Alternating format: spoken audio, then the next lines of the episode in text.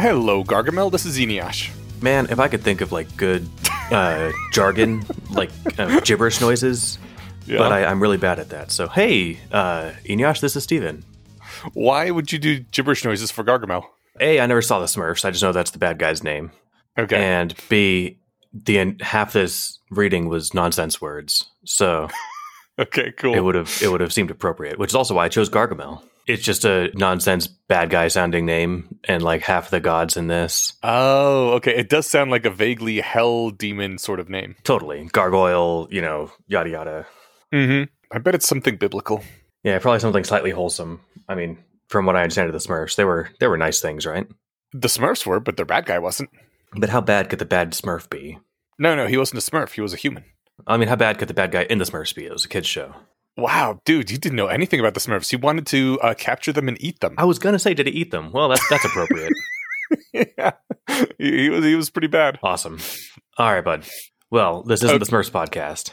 No, it's not. Although maybe we should do that for our next. this is It Makes Sense If You Understand Decision Theory. Real quick, though, before we get into that, before we started this project, the one butcher listened to our Truman Show episode and he had an amazing take that it should have come to me especially because i love this sort of you know bad guy is actually xanatos galaxy brain things where uh, he says that christof engineered a perfect finale for the truman show and he intentionally pushed Truman to end it by leaving the show like that uh, because it made for excellent TV and also let Truman finally be free. And if Truman hadn't had done that, then eventually the show would have just sort of fizzled out and sank, much like Friends and most shows that have ever gone past their expiration date. and he instead made an absolute amazing banger of a finale for his series. I like the idea. So it explained why everything fell apart like within the same few days. I like it. I think it's fun. I do too. And it ties in nicely with the Thor Love and Thunder episode that we did right after where the bad guy secretly wants the hero to win. And you know, in in my view. and if you're if you really squint at religious history, the same way that the bad guy wanted Adam and Eve to win, the bad guy being God in this case. I can kind of see that. I can kind of dig it. I, I, I kind of refuse to believe that God was surprised that they ate the fruit when he knows everything, right? I know. So that means he put them there on purpose to set off the whole humanity project. Yeah, so that eventually we could replace him with uh, machines. Yes. Fingers crossed. Have, have you read the Turing test yet? The the recent Scott Alexander uh, short story? Uh, no, not yet. Oh my god, it's so good. We might be putting together a um, radio drama version of it, and fuck, I'll put it right here on this feed if we ever do do it because it was so good. Who's we? We is me and Wes. Wes was like, "Let's do this thing," and I was like, "That sounds like work." And Wes says, "I will do the work. Just give me a voice." And I said, "Okay." Awesome. Well, I just found the link. I will read that in a bit. There was a good link I sent to you and uh, our mutual AI friend, Matt, well, friend in, in general, Matt Freeman. Ask GPT4, act like you're Morty talking to Rick, concerned that you might be a chatbot. awesome. Did you read that? I don't think so. I'll have to go check it out. I think Matt's reply was like, it sure is good that we've all collectively decided that these things aren't sentient. cool. It did a startlingly An good amazing job. job. Yeah. I will definitely go read that once we're done here. Last thing, I'm going to pin the One Butcher's take, I guess, if anyone wants to read it. It goes into more detail than I went into here. It was pretty great. And it'll be in the spoiler free channel of our Discord, where we talk about it makes sense if you understand decision theory. Which the Which- name now makes sense now that I've seen it written out. W- w- which name? Uh, the name of this podcast. It does. It's I Miss Yud, right? yes, that is the thing I guess we should talk about briefly.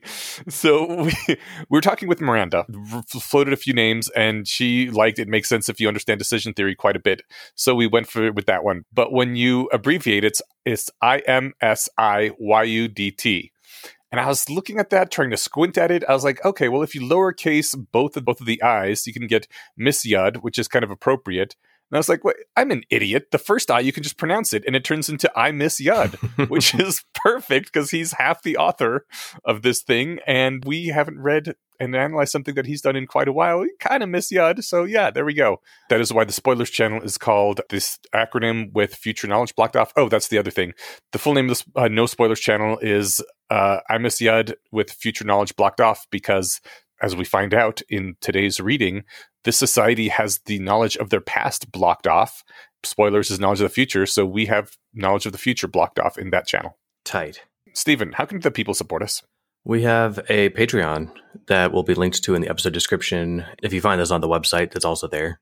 We will, as always, be kicking 15% back to uh, Eliezer Yudkowsky and Kelsey Piper since they co wrote this because we like this thing where if someone makes content, we give them a cut of subsequent knockoff content because they deserve some of it. We wouldn't be here if it wasn't for them. Totes. Oh, also, if you want to see the spoilers channel, because you've already read ahead, uh, you can do that by going to the no spoilers channel. There is a pinned post that if you react to it with the Galaxy Brain, Brain React, you can see the spoilers channel and go in there and read all the spoilers and post in them. Okay, got a few things from the audience before we jump in again. I am sorry to the listeners who want to get right into it. We'll timestamp uh, the episode. We announced so- 10 minutes in. it's there in the description. It is, yes. Look at the description, people. When we did our previous episode, the, the very short one, where I gave a mad shout out to Scryers M for being our person, our liaison to the spoilers channel, which tells us where to read up to.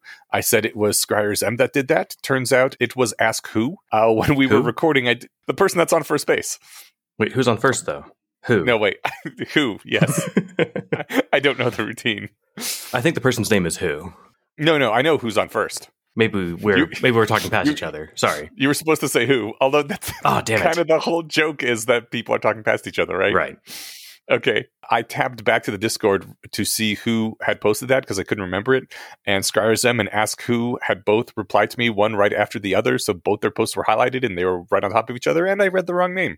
It is actually Ask Who, who is this awesome person. Not to say that Scryers M is not awesome, because also great dude, but uh, Ask Who is the person who is specifically liaising between the two channels and telling us where to read up to next. Cool. But speaking of Scryers M, when we were talking about like how far to read up to, and we had to cut this down quite a bit because it turned out that it was like forty thousand words, and we were like, "Oh God, that is way too far." Scryers M did a analysis of not everything is a clue.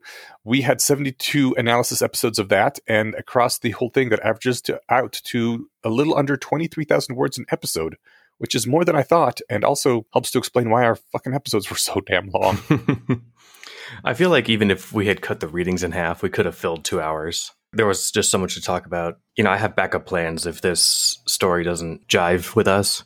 mm-hmm. And, oh, we could do it really slow, or we could just do a chunk at a time. And you just spend two hours talking about whatever chunk you, talk, chunk you get through. The, the hard part is just making sure you actually can read the whole time in the allotted time. As long as you can do that, then like the, the talking amount is going to be about the same because it's more just about fatigue than it is about length of content.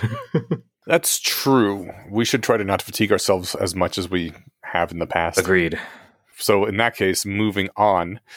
Do you remember Cakoluchiam? Of course. I- yeah, from Not Everything Has a Clue. He had that awesome t- spreadsheet thingy. Where he tracked the stats and predictions and all that stuff.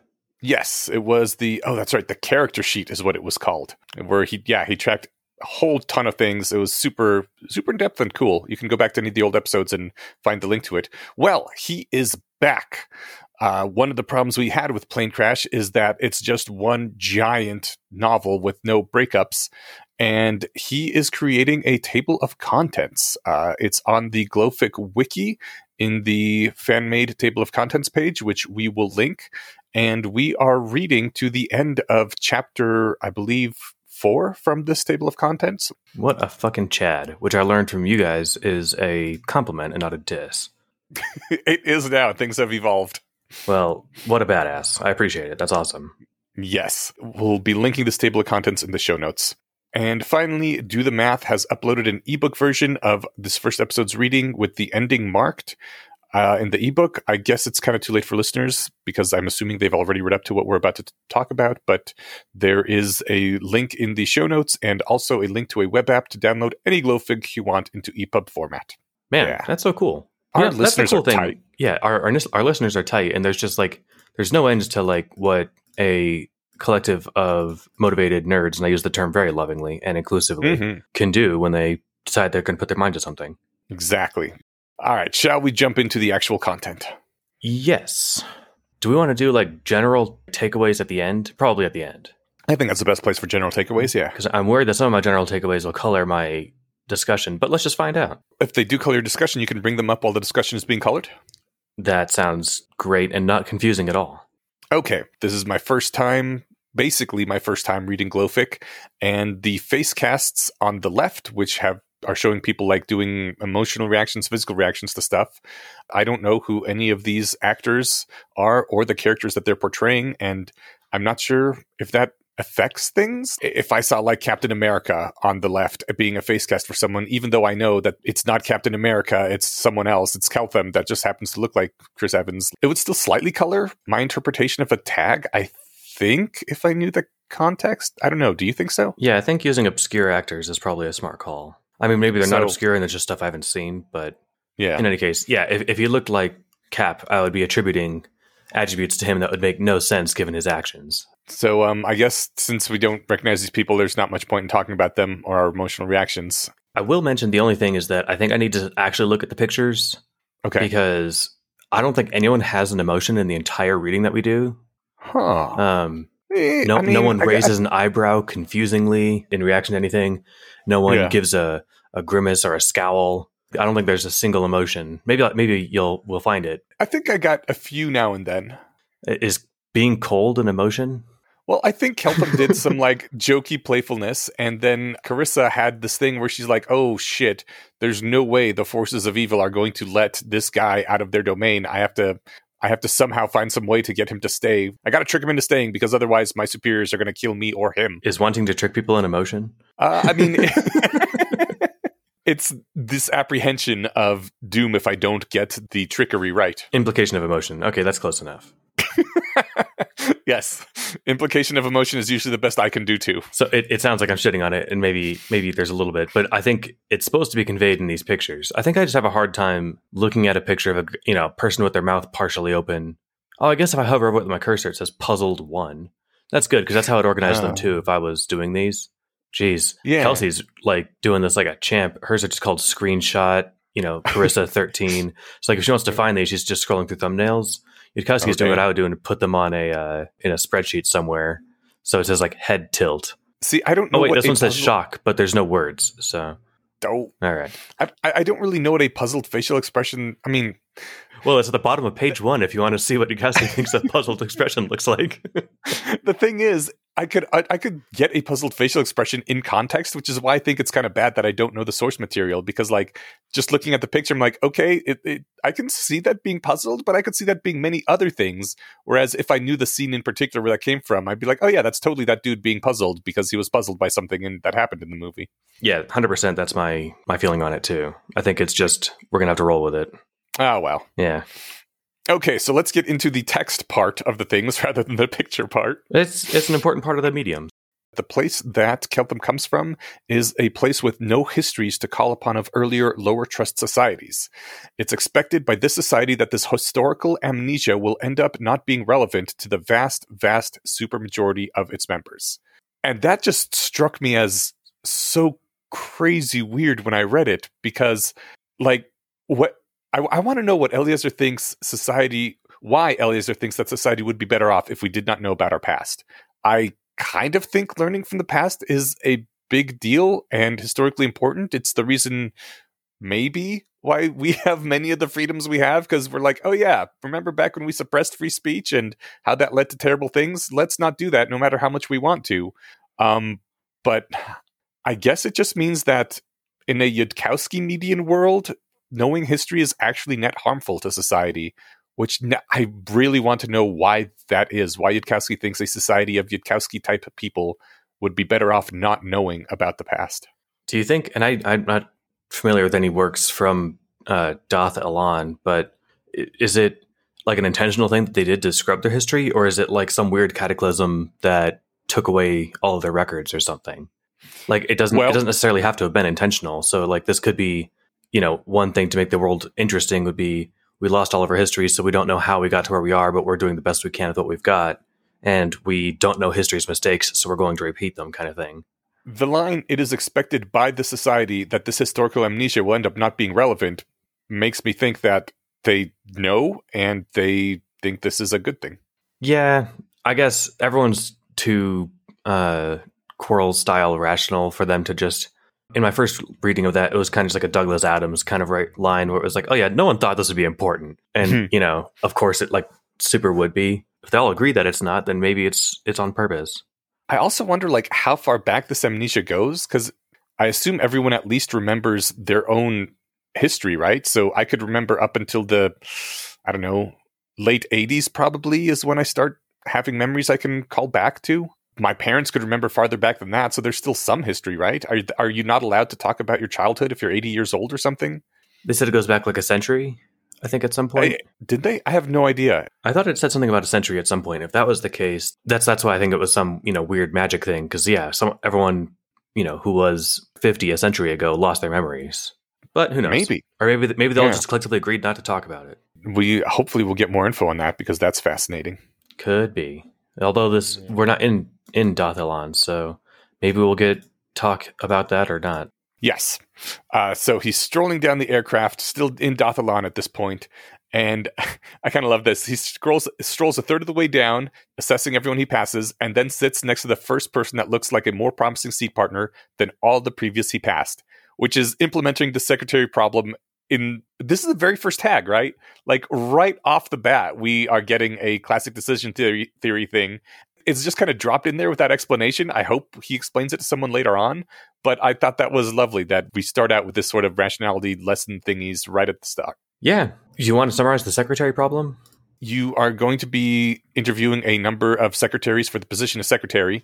After every interview, you have to decide yes or no to hire this person. And if you decide yes, then you don't get to interview any other people. And if you decide no, you can't recall them later.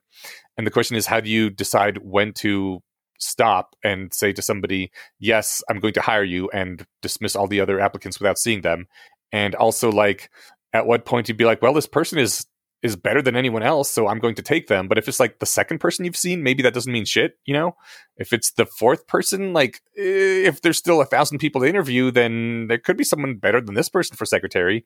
And ultimately, the decision, theoretical correct answer is to go through one third of your sample size without making a decision, but noting how good the best applicant is. And then as soon as you find someone better than that out of the remaining two thirds, you hire them. I appreciate that you said one third. That's actually a lot easier because I, I looked at the Wikipedia page and it's all this Greek. At the bottom, it's one over lowercase e roughly equals 0.368, which you're right is one third. I mean, approximately. Yeah, I thought this was kind of fun because to me, you know, I'd like, well, you need at least two. I don't want to, to belabor on this too much, except for the fact that this isn't how one usually walks past people and It is a strange way to choose a seatmate on a plane, yes, but it does show his dedication to doing things according to the algorithm that has been proven to be most effective. or just like how ingrained it is habitually. Which, yeah, I mean, I guess it's similar to have it being high value, right? But Yeah. uh, it, it this might just be reflexive. Okay, so he sits down next to a lady who turns out reads lots of books because she is a fic- fiction matchmaker. I'm not sure if this is even worth keeping in the episode, but I feel like I'm a bit of a fiction matchmaker myself, although in a far less rigorous way. That stays in because you are. I, I mean, all I do is review some books, and I tell people if you are like me, then you will like or dislike this book. So um, they have to do some of the work in deciding on how much like me they are. I just like that that's a job. That's pretty cool, right? I think we could use a lot more actual matchmakers in the real world for all sorts of things. right? Anyways, he says that he calls himself Mad Investor Chaos, which I now the title makes a lot more sense because before that was just three random words strung together in a title. To quote uh, Tobias Fünke, you, sir, are a mouthful. Um, that's not a nickname that rolls off the tongue. It is not, no. I don't call somebody mad investor chaos. I might call them a chaotic investor. In general, I don't call people Chaos if they think that's their name. If they're like, "Hi, my name is Chaos," I'm like, "Okay, Chaos." I'll call him Mick. Hi. Mad investor Right. chaos. Yeah. What was the name that Butters came up with for his evil Professor Chaos. That's what I was thinking Professor of too. Chaos? yeah. There we go. Yeah. Well, uh, he doesn't have a tinfoil hat yet, so That's true. He talks to her for a little bit and then stops talking to her because he sees no profits to be reaped from further conversation here. Which, I mean, I guess it tells us a lot about him because I immediately felt slightly turned off by by that. yeah. Your comment was tells us a lot about his values, and I said values plural. he dies after getting you know his head cut off, waking up in some strange land. and He's like, "How much are souls worth? Can I make money? And what's the exchange rate on these?" And I mean, I wonder where I could get food before. I guess I wondered how I could pay for it, just so I could head in the rough direction of food. This could tell us a lot about his society as well, where his default assumption is I will not starve. Things will be okay. How can I best contribute to the flourishing of myself and my society? Hundred percent. I, I thought about that, but then I was thinking like they they must have told them in school about like you know. Well, I guess maybe they don't remember when times when people didn't have enough food, but like has no one ever gotten lost and come back and be like, man, I went like two days without eating. That sucked. He was not outside of civilization for very long. Within 20 minutes of walking, he was back in with people again. Yeah, I suppose this might just be a thing when people get uh, what's that Japanese word where you get thrown into another world?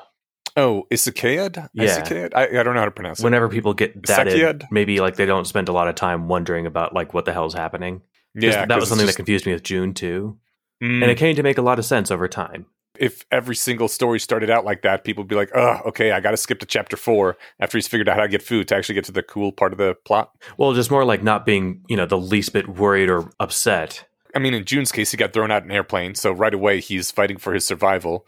Keltham just seems like the sort of person he'd be like, okay, this is my new situation. I, I have a comment about this later. This is my new situation. Uh, I guess I'm going to roll with it and try to make the best I can out of it. Mm. Yeah, more power to him. But yeah, I was, I don't know.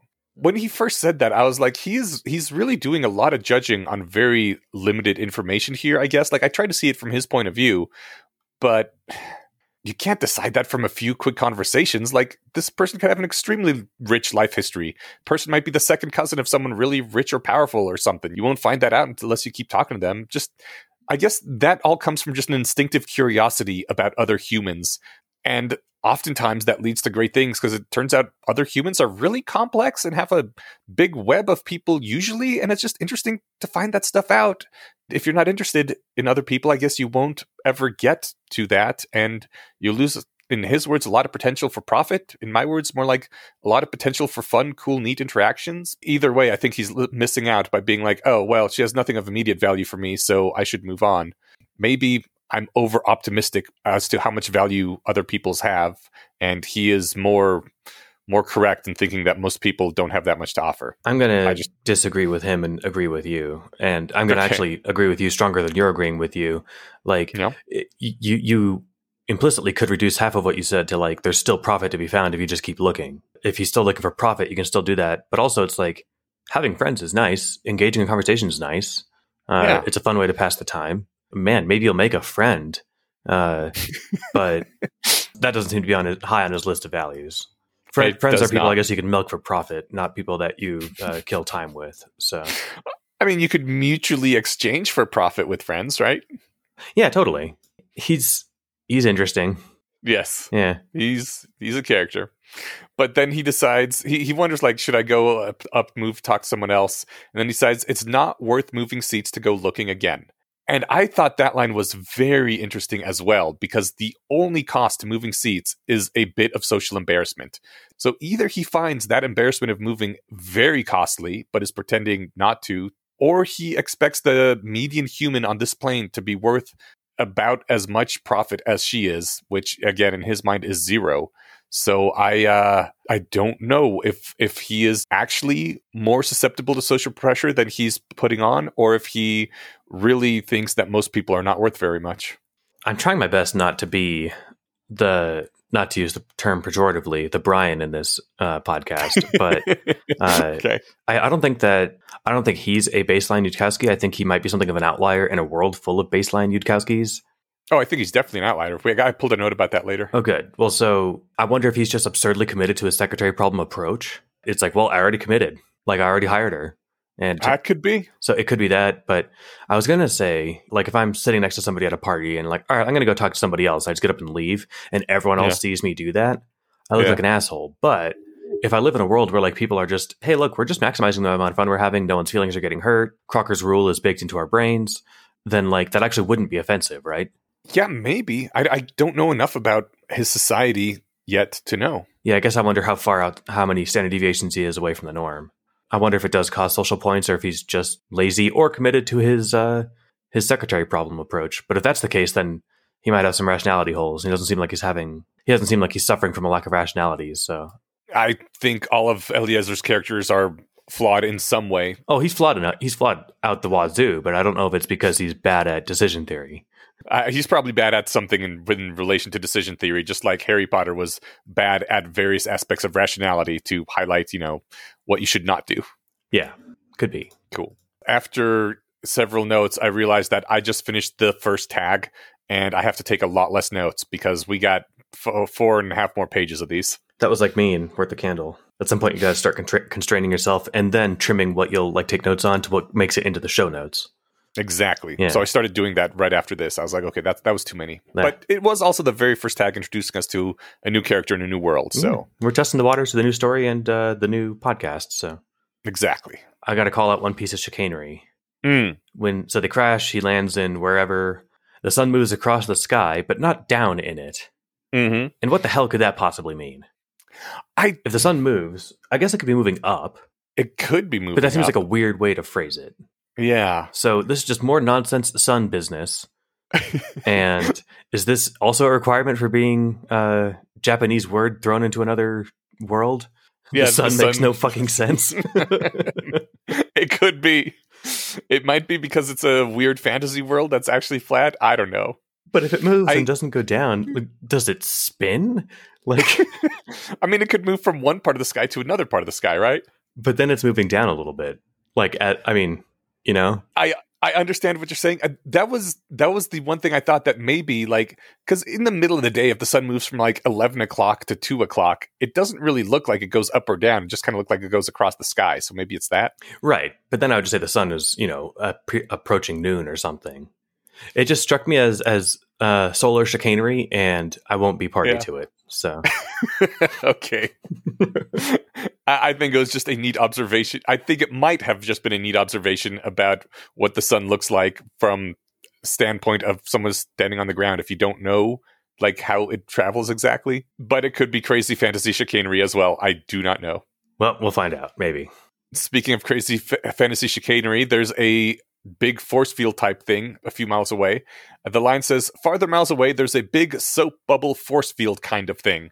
And I just want to say I love that description because it tells me exactly what I'm looking at in just a few words. It doesn't fuck around trying to redescribe a soap bubble force field kind of thing from first principles like a lot of people do any zombie story doesn't use the Z word because in the story itself, zombie fiction doesn't exist, right? So they they have to come up with their own word about what these shambling undead monstrosities are. And I just am annoyed by that. Dude, we all know this thing you're trying to describe. Just use the words. And this casual, friendly author voice of they're just talking to me like you and I would be talking to me. I really love it a lot, quite a bit more than the traditional formal author voice that you read in a lot of fiction. And I want to read more things like this. So this this has ingratiated me to the fanfic a bit. a glistening barrier uh, appeared in the distance. It reflected and refracted sunlight in a way that distorted, you know, the color behind it. Yeah, I mean, so calling it just a soap bubble, it also it it sounds like a a D and D game ma- or dungeon master describing a Yeah. thing, right? Totally. They're not going to describe a soap bubble. They're going to be like, yeah, it's a big fucking wall.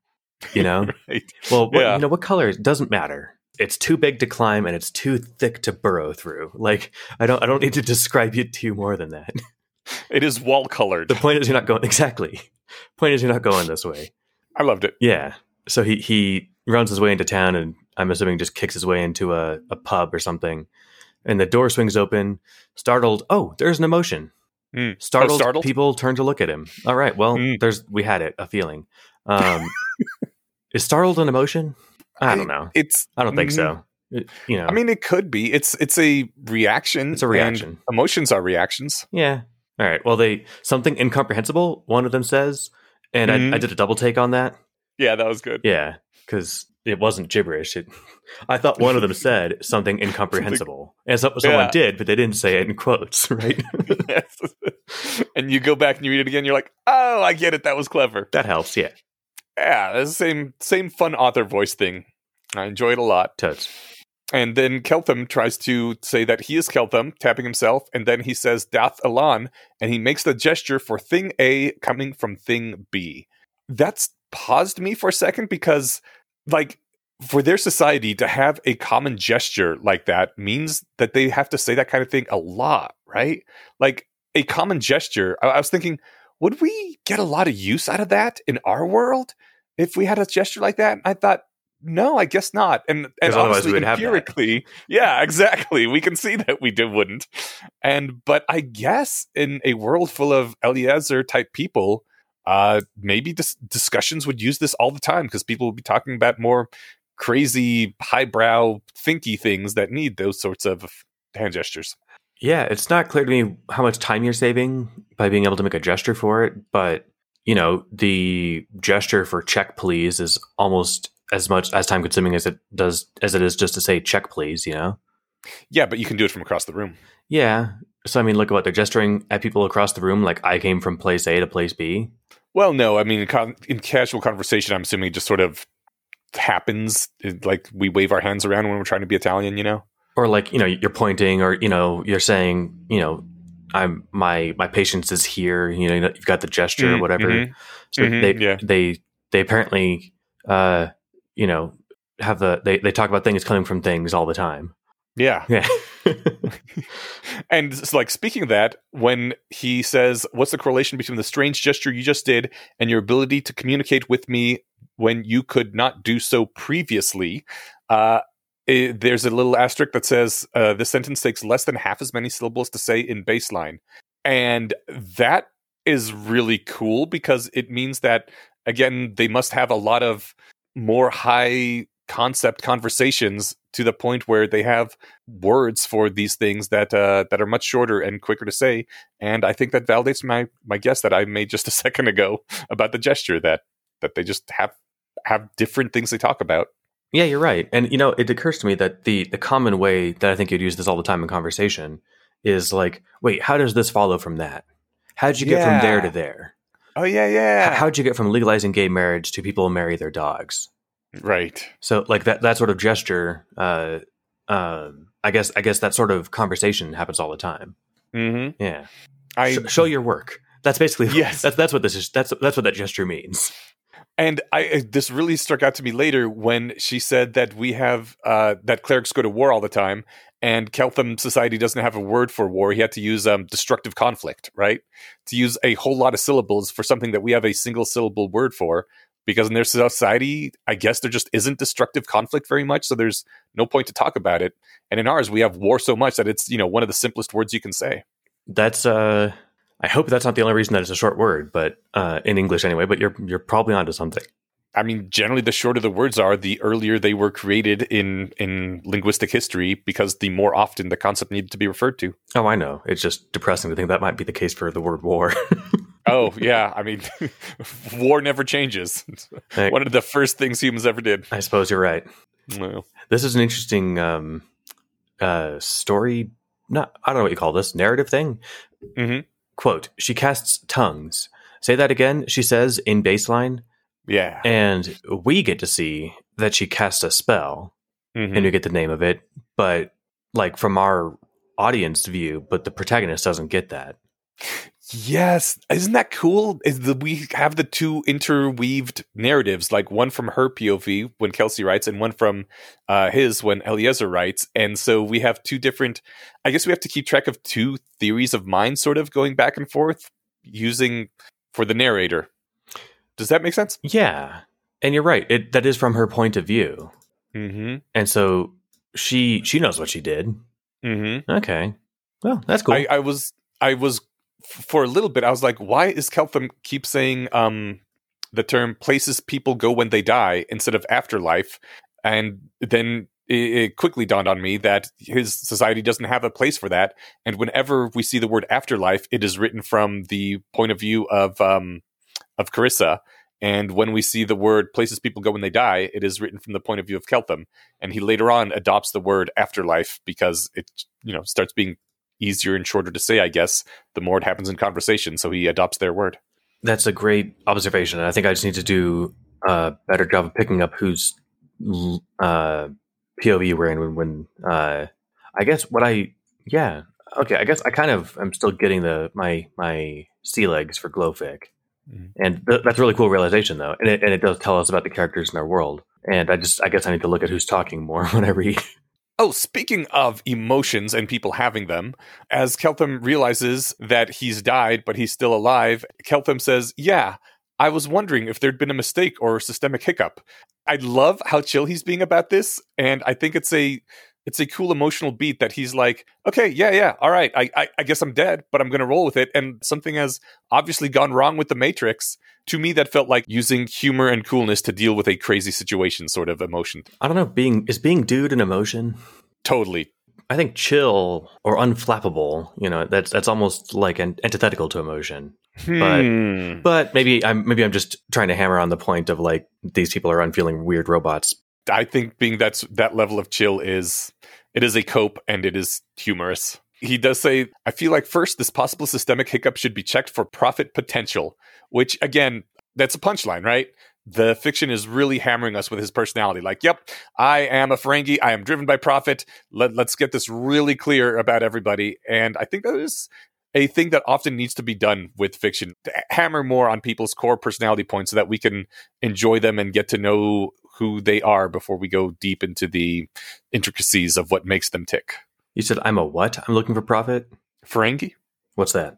Oh, this is why you didn't understand my rules of acquisition note. Awesome. the Ferengi are an alien race from Star Trek, first showed up in Next Generation, became a much bigger deal in Deep Space Nine, where a Ferengi was a major character in the show. But the Ferengi are hyper capitalists. Some people sometimes call them space Jews. I'm not sure that is an, an accurate thing to call them, but they're like Keltham. They're an entire society of Kelthams. Everything is in the pursuit of profit and must be motivated by profit, and their religion is based around profit. Do you remember, like, after the second time Futurama got canceled, they had those episodes with like those gross pink aliens, And I'm pretty sure I stopped watching by that point. you know they they stayed pretty good, but it was they were just they're the the episodes are poorly structured because they were like originally movies that then they chopped into episodes. Point is, there were these Ah. there were these gross aliens, and uh, they they could like smell things that were worth money, and that was their whole thing too. Um, okay. So yeah, okay. I'm gonna just picture those gross aliens. my rules of acquisition note was when he says, You guys have proverbs about violations of previously held generalizations being interesting and profitable in proportion to the degree of previous belief in the generalization that was violated. Ugh, again, a mouthful. Obviously, no other society in existence has any sort of these pro- uh, proverbs except for a Ferengi society. So I was like, ah, yes, he must be referring to the rules of acquisition, which obviously he wouldn't know about. But uh, now you do. I do. So in, in human speech, basically, it's saying like, "Hey, so surprising things you can turn in, you can turn into a profit." Yes. Okay, in proportion to how surprising they are. Yeah. Like, oh man, I didn't expect there to be a diamond mine here. That's super surprising, and it's worth a lot of money. Totally. Okay, And the rules of acquisition were kind of like their their holy book um, for the Ferengi. gotcha. They they were how they ran their society, and it was it was basically a lot of proverbs about the correct way to make profit. yeah, the Futurama aliens had these gross organs that would become engorged when they uh, could detect something worth money. So Awesome. yeah, Cool. they basically like money, money boners. You know. Yeah. Yeah. And then at the bottom of page one, I ran into my very first blank tag where he was very confused, and it was hilarious. I actually laughed. I think it was puzzled or shocked. But yeah, from the picture, he just all of his expressions kind of look exactly the same to me. Actually, Mm-hmm. um, Me too. so oh, good, it's not just me. Hmm. Um, all right, well, that's that then. That's uh, that's page one. Cool. Uh, in page two, we find out that the dath ilan civilization is capitalized, the word civilization, like a proper noun. And so now I'm curious if that is a refre- reference to their society at large or their government in specific. And if so, do they have a single world government that they call civilization? Seems kind of neat. And it seems to suggest there's some uh, whatever non-civilization, right? Oh, Which I, guess it does. I, yeah. I guess I'm just saying, like the, the hunger can't be like a uh, like uh, an unsatiated unsatiated hunger can't be a completely alien concept. If Yeah, there's yeah. places where there aren't civilization, but maybe, maybe actually that's not the case. Maybe the entire planet is like Coruscant, and the you know it is a civilization, capital C, Maybe. but lower C on Coruscant because they don't capitalize dath ilan. So Yeah, I found that interesting too. And I hope we find out why, because that's weird that they're, I don't know, home planet or I, I don't even know what it is. dath ilan sounds like the proper noun into my ears, but it is not capitalized. Important things get capitalized. The the name of the rock they're standing on is, isn't important because you can't turn it into a profit. So I I mean, all profit comes from that rock ultimately after being mixed with human value or human labor, right? I suppose. I But, but once it once the the, the the the synergy of the mixture between the rock and and human labor uh, that gets capitalized. okay, yeah, Although he doesn't capitalize things like steel. So um, mm, that's a good point. yeah, all right. We'll find out. I hope. Yeah. All right. So he also said, "I'm not averse to the part when he's talking about um, um, altruism. I'm not averse to the part where I spend whatever I can't manage to spend on my own personal happiness on producing public goods. It is said, for one thing, this tends to impress members of the opposite sex and also contributes to per- and so also contributes to personal happiness in the end. I really love that. I, I love that he draws a direct line between things that tend to impress members of opposite sex and therefore contribute to personal happiness, even though like it, it isn't. It's not the impression of the opposite sex that causes direct happiness. It's the thing that that in the ancestral environment, I assume, tended to impress the opposite sex that causes happiness, which is just it's great. I, I love that little thing right there, and he's he's a total Chad that he's able to just call that out and accept it. Yeah, some of the things like you know, I guess because everyone's in the same civilization on his planet, but like Mm. this isn't the part you say out loud. Except it is if you're Eliezer Yudkowsky because he says every part out loud. Well, he doesn't because he knows how humans inter- actually talk to each other. Uh, right. But in a world where like you don't waste time not, to, you know, or where, you, where you, in a world where you don't waste time beating around the bush or pretending like you can't see the elephant in the brain, um, Mhm. then you you just I guess say the thing, right? Yeah. Yeah. But he doesn't, you know, compliment her tits or anything. So I can only I can only assume from that that her tits aren't worth complimenting, or he's not into her, because it seems like he just says whatever, or or he didn't see any profit that could come from saying that. But He also notably doesn't say that part out loud. oh well, he says other weird stuff out loud. I pulled it out later, so Okay, cool. I think maybe he just knows that you don't compliment people's tits. That that is not the way to get them to be impressed with you. mm, why not? I mean, again, if you're taking a, if you're taking a civilization from first principles, like you compliment someone's hair, you compliment their eye color.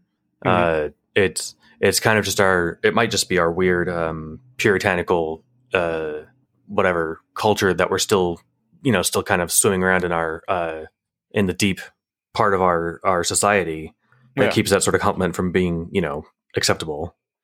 I I don't know. I would assume empirically it tends not to work on dath ilan, but I could be wrong. Maybe he's just so distracted by being dumped into a new world after dying that he hasn't had time to compliment her on her appearances yet. Could be, could be. Okay. Uh, again, speaking about words and the dath ilani Society, I'm I'm going to be doing that a lot this episode, I guess.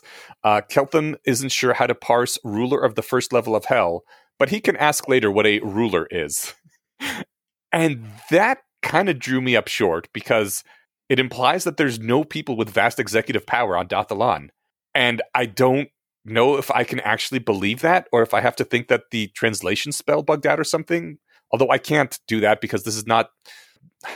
It it has to be that, but like a CEO is basically a ruler, right? Well, Kind of. Uh, so I, I think I, I'm going to go.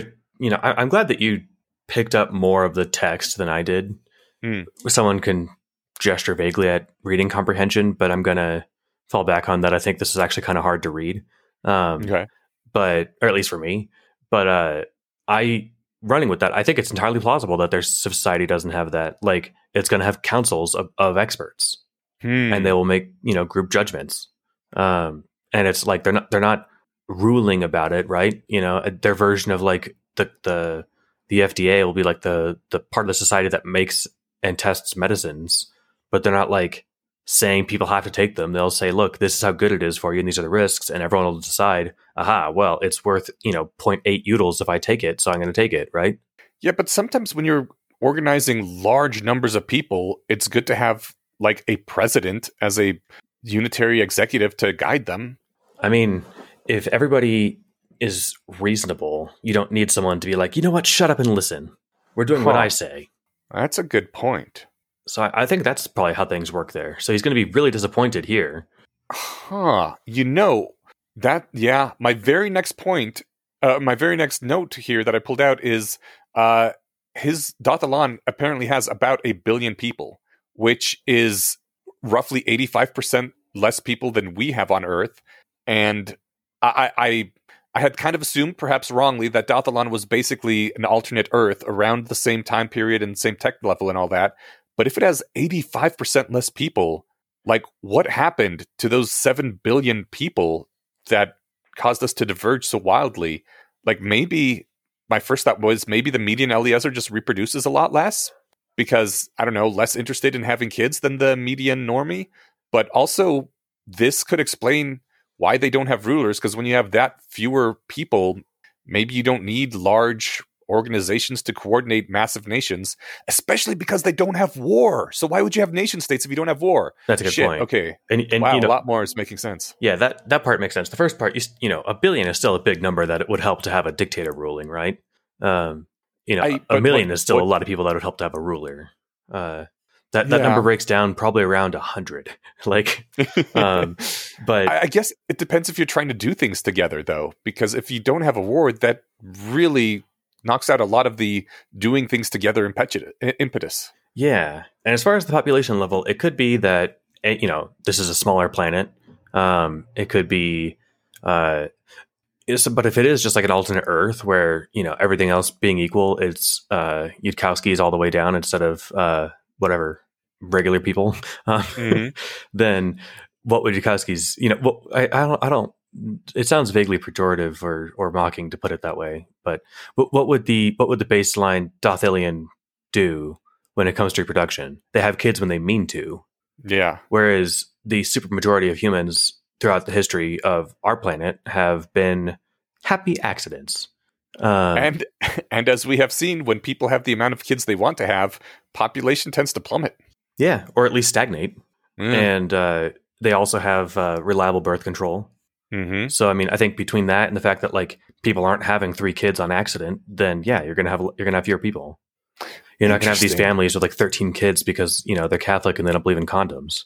I, I think that fully explains the 85 percent population drop, or it could be part of the cataclysm that destroyed their history. Who knows? Maybe they had seven billion people a century ago, and then most of them died and took all the history with them. maybe in this case cultures that strongly emphasize reproducing would outcompete those that don't and take over the world but i'm like oh no that doesn't work because the whole point of the conceit is that the cultures is based around what is ideal for a yudkowskian person Yes. We'll Hmm, find some way to okay. saying that with fewer syllables, given the uh, you know the economy of language. Okay, let's move forward then. We find a little bit about gods. Gods rule this uh, world, and they are smarter than humans. And Keltham says if they're smarter than humans, shouldn't they? Uh, that Carissa said that gods are um, you, extremely hard to understand uh, from a human pers- perspective. Keltham says if they're smarter than humans, shouldn't they be more understandable from a theoretical standpoint, in the sense that they depart less from the coherence theorems governing, etc., etc. To me, that's a very bold claim that makes the assumption that the gods aren't intentionally obfuscating their actions to human observers. Yes? It might be the case that nobody does that on his planet. Like the idea that people would be like, "What do you mean you're deliberately misleading me?" The only reason someone would do that is for potential profit. But like if it was discovered, then that would hurt their profit potential later. Yeah, so you're so better one off does it. just not defecting in any prisoner's dilemmas, which means not lying to people. Mm-hmm. I have a different explanation for why I think the gods aren't understandable to people. Okay. It's so he's like, well, if they're smarter, wouldn't they be more understandable from a theoretical standpoint? And it's Mhm. like that's only true if they're scrutable superintelligences. It's only the case if you can understand what they're doing and why they're doing it. Like they could take the time to explain it to you. If I'm playing um, whatever the best chess playing robot is, or really any of the shitty chess playing robots, because I'm not that good at chess, it'll make a move, and I don't know why it's doing it. I know it's going to Yeah. win. The, the the gods aren't they aren't making an effort to be understandable. Maybe Yeah. they're not aligned in the way that nice rational agents might be. They certainly don't seem Yeah. to be. Although they do Maybe seem they have- capable, capable of forming compacts with each other. So I guess I don't know enough about coherence theorems to say theoretically if they have a particular goal and they're very smart, then they should do things to maximize that goal, and that should make them more predictable. assuming you can understand their goal, um, and assuming you understand the world well enough to make predictions about it correctly. right, I and think- assuming that they take the time to explain that stuff to you, and if they just don't care because you're ants, then it is what it is. Yeah. one of the things about the chess example is that I'm assuming if I knew enough about chess to understand how it was getting close to its goal, then it would make sense.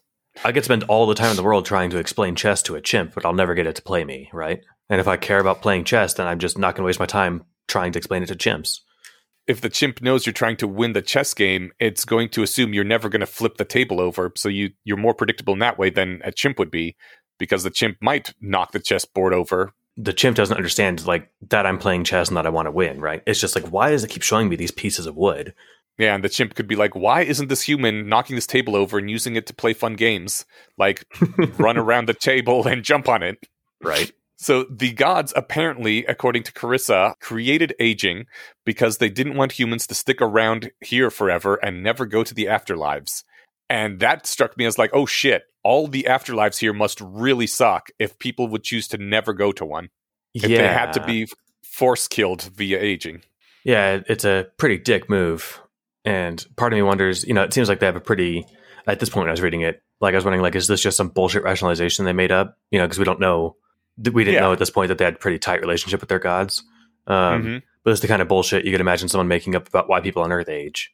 Absolutely, yeah. And uh, now apparently it's I'm, I'm going to now at this point just take it as a given that like yeah, you guys weren't killing yourselves, so we decided just to kill you for you, and we figured you know 80 years ish was enough.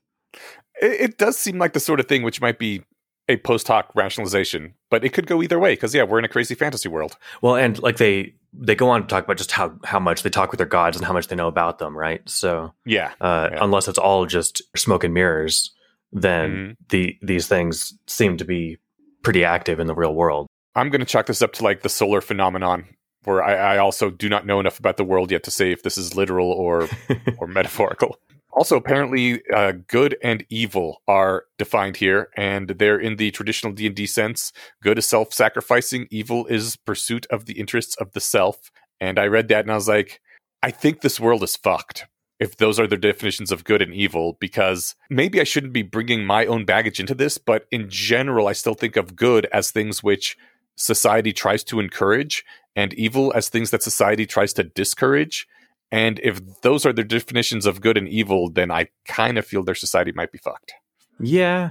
Some of this might be language barrier stuff. The narcissist who's, you know, only interested in pursuing their own self interest to the exclusion of all else and a narrow self interest. Maybe that's the implicit word there. It could be that this world runs on fucked up rules where if like you want to be happy, that counts as self interest and you're evil. But if your happiness is tied up in the happiness of those around you, then you want to make their lives better, right? Yeah. Is that still yeah. self interest? I think there might be some language barrier stuff happening or some really hard and fast rules about where you fall on the, it's not a spectrum, the grid of uh, alignments. And maybe I'm wrong about good being something that society tries to promote and evil something it tries to dispromote. Like maybe these are just terms for values that gods have rather than actual attempts to direct people. Oh, you mean on whatever their planet is called? Yeah. I thought you meant on Earth, and I was like, well, on Earth, then we just we need to use different words then because if we can't agree that good is something that we all want and evil is something we all don't want, then we just need to say other words. Yeah, but their society seems to have slightly different physics, not morality physics. Um, maybe. Okay. It, well, it has it has different laws. It has different natural laws. It seems like, or it could just be up to the whims of whatever gods. I, am not really sure yet. Well, again, the word stuff is fun, and I, you know, this might be a, a thing that is hammered for a while just because it's the majority. Well, I mean, all they did is talk at each other for this whole reading. So, like, we could dig into what they said and the specifics, spe- specific words they used. So, mm-hmm. among those, antisocial. Yeah, apparently baseline, which it, I guess is the common tongue in dath ilan, uh, doesn't have a word for antisocial. says no more than it has a word for non-apples because uh, there's lots of specific things people could be doing that are antisocial. And it hasn't been deemed wise to add a word that means what you're doing is bad for society, but I won't tell you why. This seems like a really interesting take to me. And I don't know how I feel about it. Do you have opinions on this? I like it a lot more than just saying that's problematic. Yeah. You know, because that, that's something that you say when, you know, you just don't like somebody or what they're doing, but you don't actually have a reason. Yeah, yeah. I mean, so or, or if you do, you just say what the reason is. Mm-hmm. You know, like you know, it, the thing is, I, I, feel like the internet, the the very like tenuous exposures I get to the internet have ruined my uh, enjoyment of the words like problematic or uh, not a good look. Yes. Because not a good look is actually kind of fun, you know. Mhm. Uh, w- whatever, being caught with your pants down in some ridiculous situation, right? Um, Mhm. But now it's like you just say that if somebody used a tweet or used a word in a tweet, and you know, used the word gay in a tweet in 2012 or something, right? right. Um, and so it's oh, that's not a good look, and it's like it, Mhm. you know, all right, well now you're taking away the the. I, I actually liked that phrase, yeah. and now I can't use it because now it means that I'm calling somebody a bigot, but I'm not being specific about it. Yeah. I guess we have a lot more words like that, and dath ilan has zero. I still think, like, sometimes it is hard to tell someone specifically why they're doing something that's bad for society, and you just want them to stop. a word that they probably definitely have on at least in the in the textbooks, or maybe not in common parlance on dath ilan, is defecting because Yeah. they need to have uh, hypothetical defectors for decision theorists for, for decision theory books. but then that tells you exactly what you're doing wrong. You are defecting in a prisoner's dilemma type situation. It doesn't have to be a dis- prisoner's dilemma that you're defecting in. You know, you could unless you're you know we can say that any Malthusian trap is a prisoner's dilemma, and I guess kind of no, actually it's Mhm. not. They're distinct.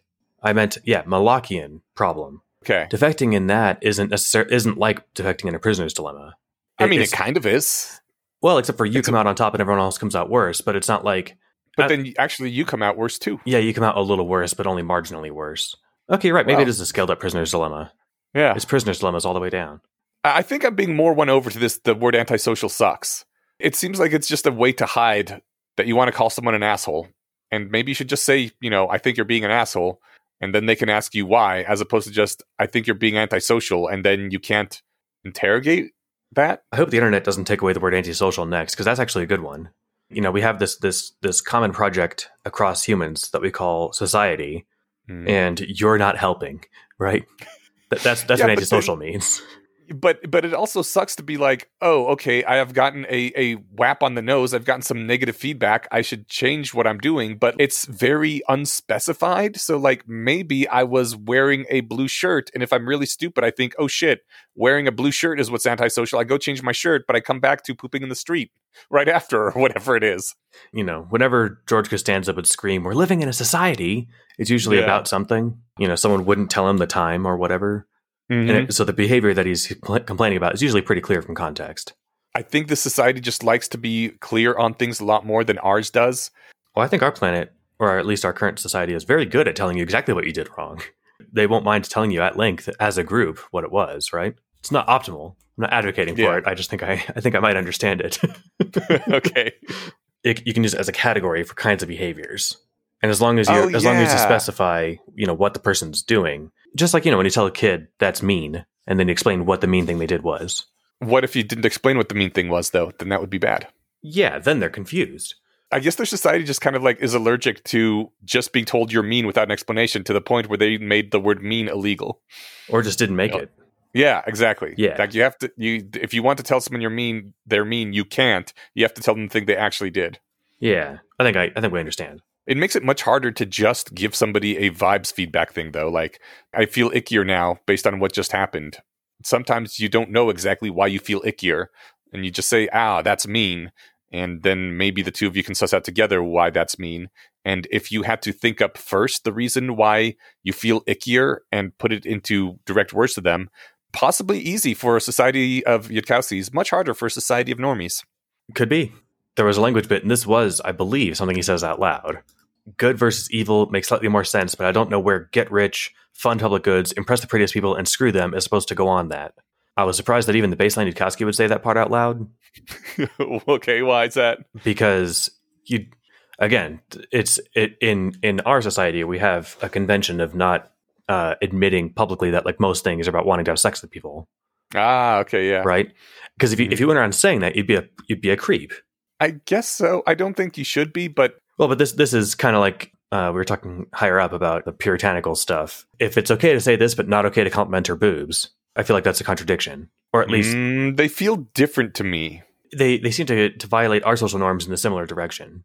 But I think Well, they do I- land in different places. One is to a person, and one is about one's own orientation towards society. Yeah. Okay. I think one of them is much more like we can acknowledge this kind of dumb thing about humans, right? Haha. And the other one is like putting someone on the spotlight when they might not want to be on the spotlight directly. One is more of an invitation to commiserate about the human condition together, whereas the other one is not that. It's putting somebody on the spot. Yeah. In my notes that I took, I was like, wait, there's not a close quote on this. Like, Maybe he wasn't talking. And this is a running problem. Mm. I'm having a hard time figuring out who the hell's talking a lot of the time. And then I was like, no, wait, there's the close quote. It's just a really, really long run on paragraph. I mean, maybe they are in spaces that make sense. Maybe it was just on my phone. Uh, no, it wasn't. I see them everywhere.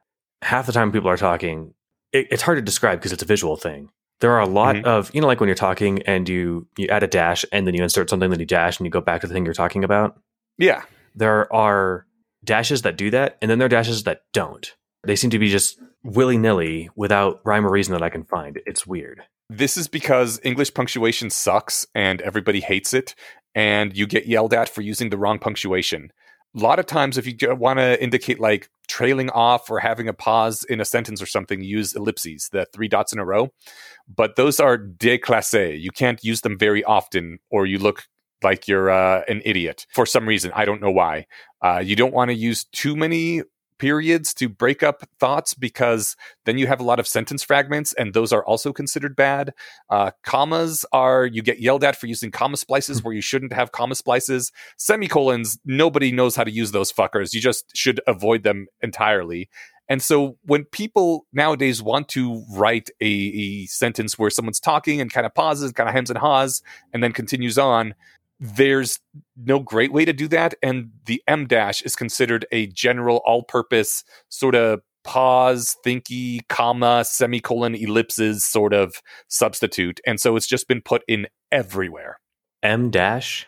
That is on a typewriter it'd be two dashes in a row i don't remember why it's called an em dash specifically but it is a slightly longer dash than just a single minus sign like a boss. Okay, so what's fun is that in the Unicode that this is rendering on, like here on the page, Mhm. I think it is a single dash, just like the actual hyphen. But they they can be distinct characters. Your keyboard can actually make both. You can do a double dash, or you can do a character that is one single dash but slightly wider than a regular dash. This is using regular dashes, probably just because typing the other one is a pain. I just did a control F on page two here, and there's 36 of those where it's space dash space. It's almost always when Carissa is talking, and with your explanation, it helps. If I use it to be a pause, find word, go on, that helps a lot because Yes. it was it was jarring to read these attributes go by afterlives that the gods dash use to see the world. Chaos is dash doing whatever you want. Law is dash duty. I can now substitute that in my brain for that pause while I look for a word. yeah God, okay, thank you. Because it was actually kind of kind of annoying. I then I go back and read looking for where it went into the hyphened text and out of the hyphened text, and it wasn't doing Mm. that. mm-hmm, mm-hmm. Uh, it also wasn't concatenating two words. It was confusing. It's entirely because formal style guides are a bitch and writers get that hammered into them, but the em dash is the all purpose escape clause that you can use for anything. I don't know how that loophole got in there, but thank God it exists. well, now I know what it is. okay, that that actually ups my enjoyment of this by a full five percent. So awesome. it's now more comprehensible. All right. So speaking Uh, of chaos, is dash doing whatever you want? Uh, it's doing whatever you want. Hed- hedonism, non coordination. Keltham says hedonism and non coordination seem uncorrelated to me, and I thought that was a really good point. They could be very, very strongly correlated. Correlated. Some of the best hedonism has great coordination in it. I can't remember the full context for that, but I agree with you. This actually does help. I'm glad we're doing this because I, I didn't love reading this, and I'm enjoying it more now that we're talking about it. I think what some of their confusion is about here is that to her, self interest means what we on on Earth use to mean, or in English use to mean like a narrow self interest, narcissistic self interest. And to society that doesn't think that way, where your happiness actually is my happiness. Uh, Mhm. If you're thriving, I'm I'm thriving even more. Like Mm-hmm. it's in, it's in my self interest to make sure you're doing well, then the antisocial self interest just isn't a thing. Yeah. And that seems to be what a large large amount of their disconnect is here. Antisocial self interest could be a thing, I suppose, but it doesn't have to be, which is why they're uncorrelated. Absolutely. Yeah, yeah. They're so not correlated to him that they don't even have a word for antisocial self interest. Or if they do, it hasn't come up yet. Yes. I feel like defecting Pretty is cool. probably it. I think that's a good prediction. Uh, That probably is it. Uh, we do find a little bit more about gods. They have more in common with each other than humans. Even a human who has enhanced their intelligence as far as it can go and is almost as smart as a god. I liked that that detail was thrown in because it really crystallizes for me that these are inscrutable aliens that definitely need overthrowing because humans should be ruled by humans. If the AGI just starts acting uppity, well, I'll just shoot it with a shotgun. yes. we may need a Keltham style shotgun to yeah. shoot our AGIs. Good luck with that. An interesting aspect about Keltham's thought process he asks if humans were dying forever until the gods showed up, in which case we owe them, or do the gods culture humans in order to get more souls, in which case they owe us? I thought that was a really interesting way to put it. I can absolutely see where he's coming from now that I'm kind of thinking in his mind frame a bit. It's very much like a legalistic decision theory sort of viewpoint, though. Like, in my opinion, the closest I can think of to how this makes sense is an acausal trade point of view, although I don't know if I understand acausal trade correctly. But, like, owing in such an abstract sense isn't a thing that I think most people would care about at all. They would just want to know how we can get our souls to not be going to the bad place as opposed to, well, who owes who theoretically, because in the counterfactual world, who would be worse off and who would be better off. Yeah, you're articulating that has helped me understand his personality more mm. to the extent that he has a personality. he does. It is just very monofocused right now. It, it's there somewhere, probably. For one of the face cast things, instead of using the actor Yudkowsky pulled out for Keltham the elephant, I have now I now have additional questions elephant from from the comic, which I have linked the comic in the show notes, and that was enough of a hit on our Discord that now that is a react on our Discord. The elephant for the from the I now have additional questions. I like it. And uh, if anyone needs more inclination to click the Imgur link that will be there, you, there's a baby elephant GIF at the bottom. So there's also a subreddit that I'm on or that I follow called uh, uh, Baby Elephant GIFs. Baby elephants are super cute. How often do you look at that thing? Do they have updates often? Like yeah. I, I'm, I'm imagining I would run out of caring about baby elephants pretty quickly, but maybe I'm more heartless than you are. I mean, they stay cute. I don't click everything I see because sometimes they're repeats or whatever, but I, I, hardly click everything I see. It's just, you know, whatever catches my fancy if I'm on the app. So it's probably a better thing to have than like boobs because you got a new baby elephant update and you're like, yeah, you know, I'm busy right now. I'm not going to look at it. But if you get like a new boobs update, you're always clicking on that thing and then you go down a boob hole. it's a great hole to spend time in. probably more more uh, humor we can mine there, but let's not. Um, okay. Chris is talking to him, and I'm, I'm just trying to make sure I can grok this correctly. I think if you want to get rich and attract pretty people and fund public goods, oh, they used ellipses there. That's evil, which is hilarious. Things have to be almost entirely purely selfless to be good. Like if you were thinking, I don't even care about money except that it'll let me help starving orphans, then I'd wonder if you were good, but it's not enough to kick you out of evil if you also do things to mostly benefit other people. We're all evil and we're all and we're up here fighting the world wound. It sounded like she was saying they have like this innate evil thing. Or is she saying that she understands him correctly? I didn't quite understand that paragraph. Uh, I think the place that they are in is an evil place, and so everyone around there is evil aligned, and they're fighting the world wound, is what she's saying. Well, she's very helpful for an evil person. Yes. Well, this is one of the things where I think evil is not the same definition as we have evil. Yeah. I mean, or sort of, but not quite the same. Yeah, and you know, so part of my mind goes to like, uh, you know, worth the candle, you know, Fel Seed, evil, got it. Right. Amaryllis, uh, K, you know, lawful evil. Um, I could see that. You know, yeah, lawful yeah. good. It you know it varies.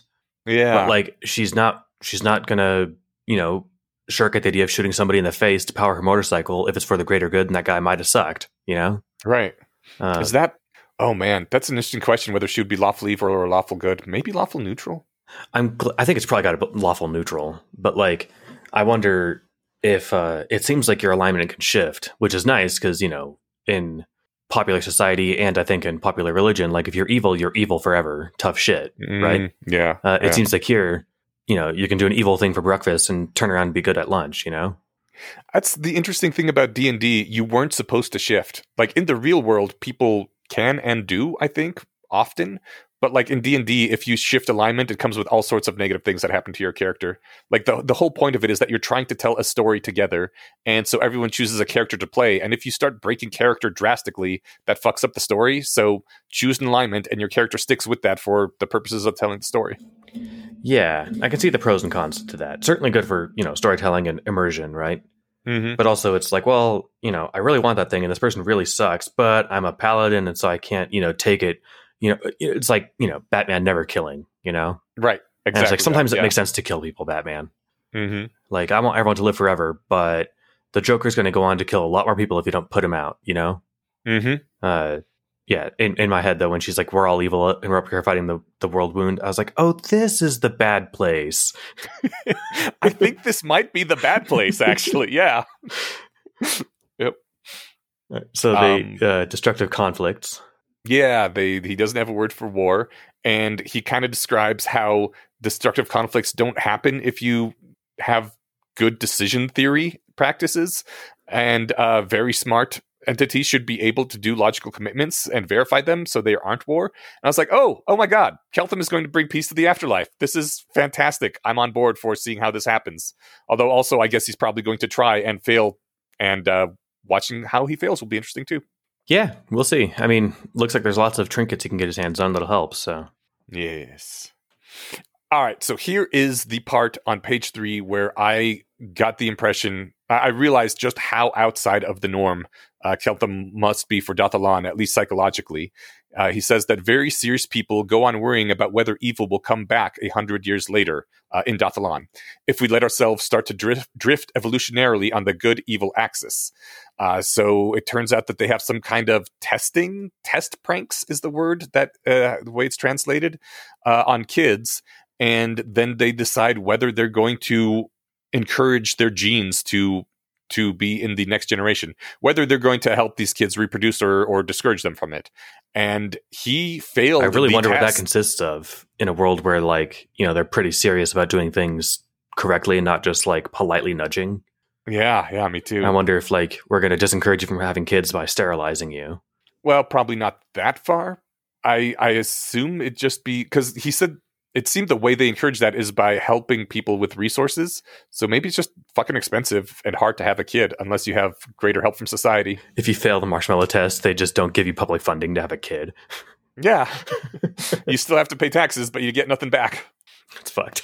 I, it, it can't be that you know terrible because otherwise uh, people I, would I'm revolt. sure it's not.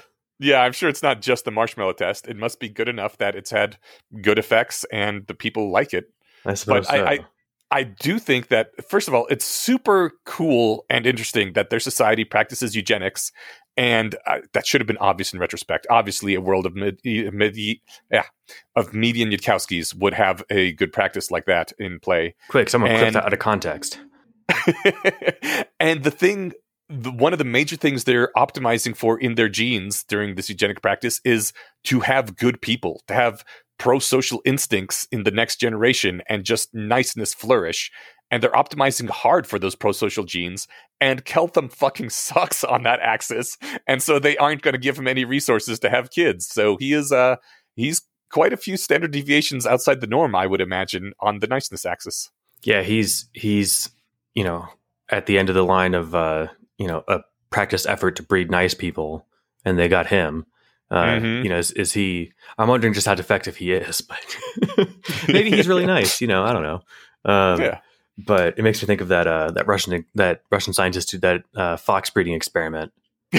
yes. And the long story short, uh, he bred for niceness.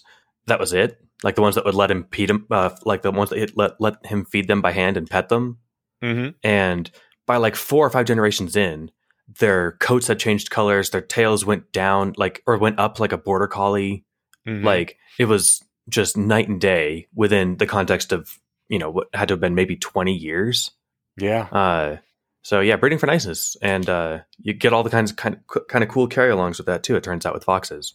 So Yeah. I wonder what you get with people if you breed for niceness. I have some guesses, but I don't know. We can Throw out your first guess, and then we'll just push past it.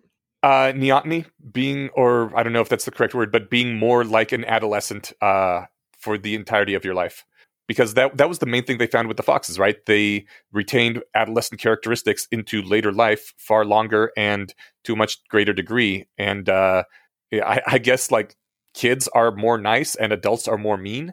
And so you carry over more nice kid traits into your adult life. And I think that would probably be the case here. People would look younger, older. Uh, they would be more playful, um, that kind of stuff. that's really interesting, and I wish I hadn't pre-committed to jumping past it because I want to dig into it, but we'll rush through. So, um, well, what, what is your first quick takeaway take on that? I don't remember if that was the thing with the foxes about the the youngness thing, and it could be like Mhm. if it was young things are cuter and they want to get you know, so you like be more inclined to go feed them. Um, Mhm, mhm. But like the playfulness and stuff, you know, that is a thing that like adults stop doing for some stupid reason. And so, like, nah, man, just stay goofy and have fun your entire life. I totally agree. Yeah. Um, speaking of goofy, I wish. Uh, so the quote, yeah. So okay, either y'all are acting optimally with respect to alien problems I don't understand, or y'all got very different utility functions, or y'all ain't got no idea what the ass you be doing. and Fantastic. I wish Casky would just talk like that all the time. Yes, very relatable. He was on the Lex Fridman podcast for like three hours last week, and if he had talked like this the entire time, it would have been the most popular episode I imagine ever. Hmm. It, He's got to start playing a character when he goes into these episodes. it would have been so funny. Mhm. Y'all got no idea what the ass you be doing. I think uh, that's going to be my favorite quote for the for the reading. cool. Um, it's just quotable, you know. It really is.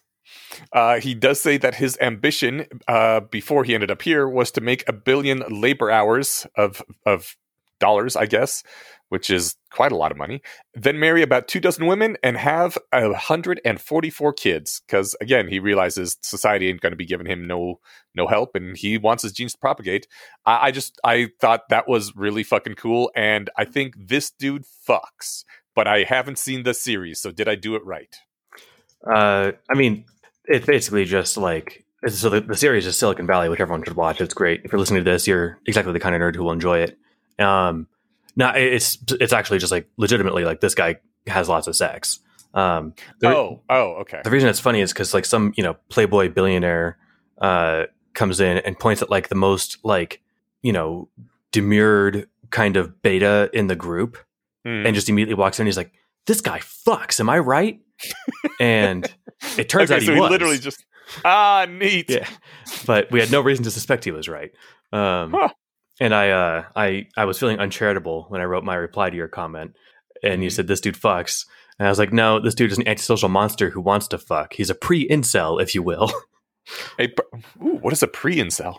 somebody who's going to be an incel when they grow up okay, I see. yeah no it was it was a very mean thing i had said um Mhm. But the, the thing is on earth he absolutely would be I think know? he's displayed enough self-effacing charm that he could charm a lady. uh he could browbeat her with d- the decision theoretic you know benefit of like you know i think he just you know proposition her with more and more money right? Uh, that also works. like that like that joke hey will you suck my dick for ten dollars? What? No fuck you. Will you do it for ten million? Well uh, okay. All right so let's find the price you know let's find your breaking Yeah. point so you are for sale well, I I don't know. What would your breaking point be? depends on the dick What would your breaking point be for like all kind of a out of shape old dude, someone in their fifties? yeah i'd have to think about it Trump, Trump dick. uh what did stormy daniels make Oh, I have no idea. she made she made a pretty penny like $130000 or something Uh, i don't know man i think i might want more than that You could buy a lot with one hundred thirty thousand dollars. Yeah. Yeah. That's like I less than a half hour of labor, probably. They better be. I don't know. Maybe he's one of those guys that has issues, or maybe you just really suck at giving head. You don't know. She said it would be like I think she said something like three minutes. Um, Hmm. But no, there was a great Bert Kreischer joke. As long as we're digressing, uh, stand-up comedian, and he was like, uh, "If I, uh, let's see, what was it? Like, give you ten thousand dollars if uh, I can make you come in ten minutes." Or rather, I get ten thousand dollars if I can make you come in ten minutes. Who do you think I'm calling up here? Any guy in the audience, right? Because I know Hmm. I know exactly how that works. Hmm. Whereas he's he's making the joke that you know uh, to a guy, especially to a shirtless comedian, uh, you know, uh, getting a woman off is harder than getting a man off. Right. Okay. Yeah. Yeah. My point is that like I'm sh- okay. We're we're, we're gonna- let's let's keep going. Okay. Uh, what do you have here? Uh, you grabbed the I'm adaptable. I can reorient my life. Oh, I'm sorry. I jumped over that, didn't I? We talked about it a little bit before. Uh, Um, no. What about? Yeah. Okay. Oh, yeah. No, you're right. I, I sorry. I did. I did skip over this. I'm sorry. Uh, yes. Taking a quick note here. Um, yeah. So this I found really endearing. He is contemplating the vastly changed nature of his existence now. And he says, I'm adaptable. I can reorient my entire life. Might take me a couple minutes, but I can do it. I just felt it might be helpful to say out loud once before it all drifts away. And this is him grappling with the fact that everything he knew is gone. Everyone that he knew is gone. All his life plans for making a billion dollars and having a hundred babies are, I don't know, maybe not completely out of reach now, but they certainly his genes won't be represented in civilization anymore, right? But everything's different. And he says, "Yeah, yeah, yeah. Might take me a couple minutes. Saying it out loud, it's going to help a little bit. Okay, I can do it." And then he goes on to tackle the problem. But I think, despite the fact that he said, "Okay, took me a couple minutes. Haha, I'm good now." It's probably going to be one of those things that, like, late at night, if he can't sleep, is going to come up and haunt him, and he's going to be like, "Oh, I got to stop thinking about this. But every now and then, he's going to miss dath ilan and the future that is now forever cut off to him. I'm glad you're attributing so much depth and emotion to him. I mean, I I, re- I, read him like a young Tom Riddle. I mean, right before that, he's just saying, you know, my ambition before I got here was, you know, to make a bunch of money, marry about two dozen women, and have about 144 kids. But real talk, if we had that much money, wouldn't we do that? I don't think so. Okay. I mean, I have enough money to have a kid now. I don't have any. Okay, fair enough. But I mean, it's just like it. It seems like his ambitions aren't like, and I'm going to make the world a better place. I'm going to help people. It's like, nope, I want to fuck a lot of people and have a lot of kids. It sounded like he was talking like a joke about you know evolutionary psychology. Well, if he thinks that he is valuable and an asset to his society, then he would want more people like him in the next generation. Yeah, but it's like that. If men were motivated by that sort of actual thinking, we'd spend we'd be fighting for spots to stand in line at the sperm bank. You know. Yeah, yeah. That seems like what he'd actually be doing and not what we'd be doing. So it made it impossible for me to relate to him. If it comes out like this is all him like just deflecting and, you know, trying to cope with the situation, awesome. But I. I'm not getting that vibe. But maybe there's still Okay. stuff to dig into that I like, you know, because what he says the rest there is nice, you know. If I wouldn't hear it, won't because I'm special, it because I came with a ton of knowledge that they didn't have. Which, you know, newsflash, that makes you special here. Um, hmm but uh you know he's like ah, you know fuck it i'll roll with the punches um so you know i can dig it Yeah. Um, he did say that uh, if nice sounds like a thing that can be stupid, then there's a translation difficulty because nice is part of the utility function. I don't even know what I was thinking about that. Should I just cut that out? she says just being nice is very stupid uh, if your planet's selecting for that they're going to have horrible problems the first time they encounter anyone else Mm-hmm. um and so what's fun about that is they so i think it's kind of like with um what was the word before selfishness Mhm. they've got different they're they're using that word differently Yeah. you know they're using nice to mean like donating money or you know hel- helping someone you know with a chore or whatever Mm-hmm. but like just doing that like the selflessness so if they Yeah. you know hey can i have 20 bucks yeah man of course can i have 20 more Right. yeah of course Yeah. and so you know i think that's how she's she's uh viewing it Yeah. but of course if if we did read that line right and she's evil aligned then you know niceness would sound stupid to them but like you know to him to to Keltham, you know there's a there's a limit and there's there's a well there's actually a hardly defined line of somewhere you know in the math um Mhm. but you know it they're i think they're using the word nice differently which is kind of fun Okay. Yeah. Yeah, it is. yeah Uh, okay. This next note is about how that church isn't going to let him leave, which I thought was hilarious. yeah well is it so she thinks that to herself but like they can't understand him you know maybe they can also cast translation and uh or tongues or whatever and listen to him but Oh, I think she gets the impression that he is going to come to the attention of the gods one way or another. And if they find out that he was in her grasp and she let him leave, she's going to get super punished. Oh, I didn't read it that way. I thought that she's like, okay, once the once the clergy finds out how fucking nuts this dude is, they're not going to let him go. You know, go out and do stuff. well, Um, that's probably true too. And she's about to tell the clergy. I wonder if she's going to go tell the clergy, "Hey, I got this sociopath out there that you guys need to rein in and chain to a you know a basement somewhere," or you know, "Hey, this guy just landed from some other planet. He's wants to become a cleric." Uh, you know, Uh, he's he's already promised to trade, try to establish trade between their two worlds, and to bring them the secrets of cheap steel. So I think she has the correct impression that he's going to be a big turning point in in her country's history. oh, so like, oh, they're never going to let him leave because he's super valuable, not because he's a dangerous monster. Yes, Gotcha. because he brings the power of making nuclear weapons in his head. I mean, if someone just came in babbling about all the magic tech they had and they walked up to me, I would be, you know, yeah, of course, let me go tell the clergy. You sound awesome. And I'd call the police, right? I mean, Um, the clergy are the police, though. Right. That, so I mean, that's but I would be calling them in their capacity as police officers, not in the, not in their capacity as uh, whatever holy men. Okay. Might be slightly different in Magic World where people do pop into existence from other realms, though. Yes, they didn't seem like totally aghast at that. They just seemed mi- mildly startled, right? Yeah, yeah. So yeah, this thing doesn't seem to happen all the time, but there's magic and shit, you know. So it's not the Mhm. weirdest thing they've seen this month. yeah. Yeah. Okay. Um, oh, you know, one part I really liked that was fun. What's that? He's trying to figure out, like, before he's like, how valuable is my knowledge of science to you guys? He's trying to figure out what the basics of their science is. hmm And so he's like, all right, you, you- water, you guys know it's uh, one part hydrogen or two parts hydrogen, one part oxygen, right? And she's like, I don't know what a proton is. And he's like, okay, hold on. Uh, do you guys have snowflakes? Is are they six sided structures under a microscope? And Mhm. then he explains why they're six sided uh, on Earth. And she's like, oh yeah, they have six sides here. he's like, oh good, okay, water's the same, and, and ice Mhm. floats. Okay, I, I can work with this. Um, yes. And I thought that was that was very Harry James Potter Evans Verres. I loved that. Yeah. Yeah, that that was just like the I, I can't think of a cooler, quicker way to get to the bottom of like, does this place run on my kind of science? Does it have atomic physics? Right. Yeah, and so, that was you know, really at, cool. at least at least the basics of some stuff I know will come in handy. Yeah. Yeah. And now we know if we get Isekai'd to a crazy magic world, how to test if they have atomic physics. I love it. I, I will keep that in mind. Hopefully it doesn't come in handy. Yeah, exactly.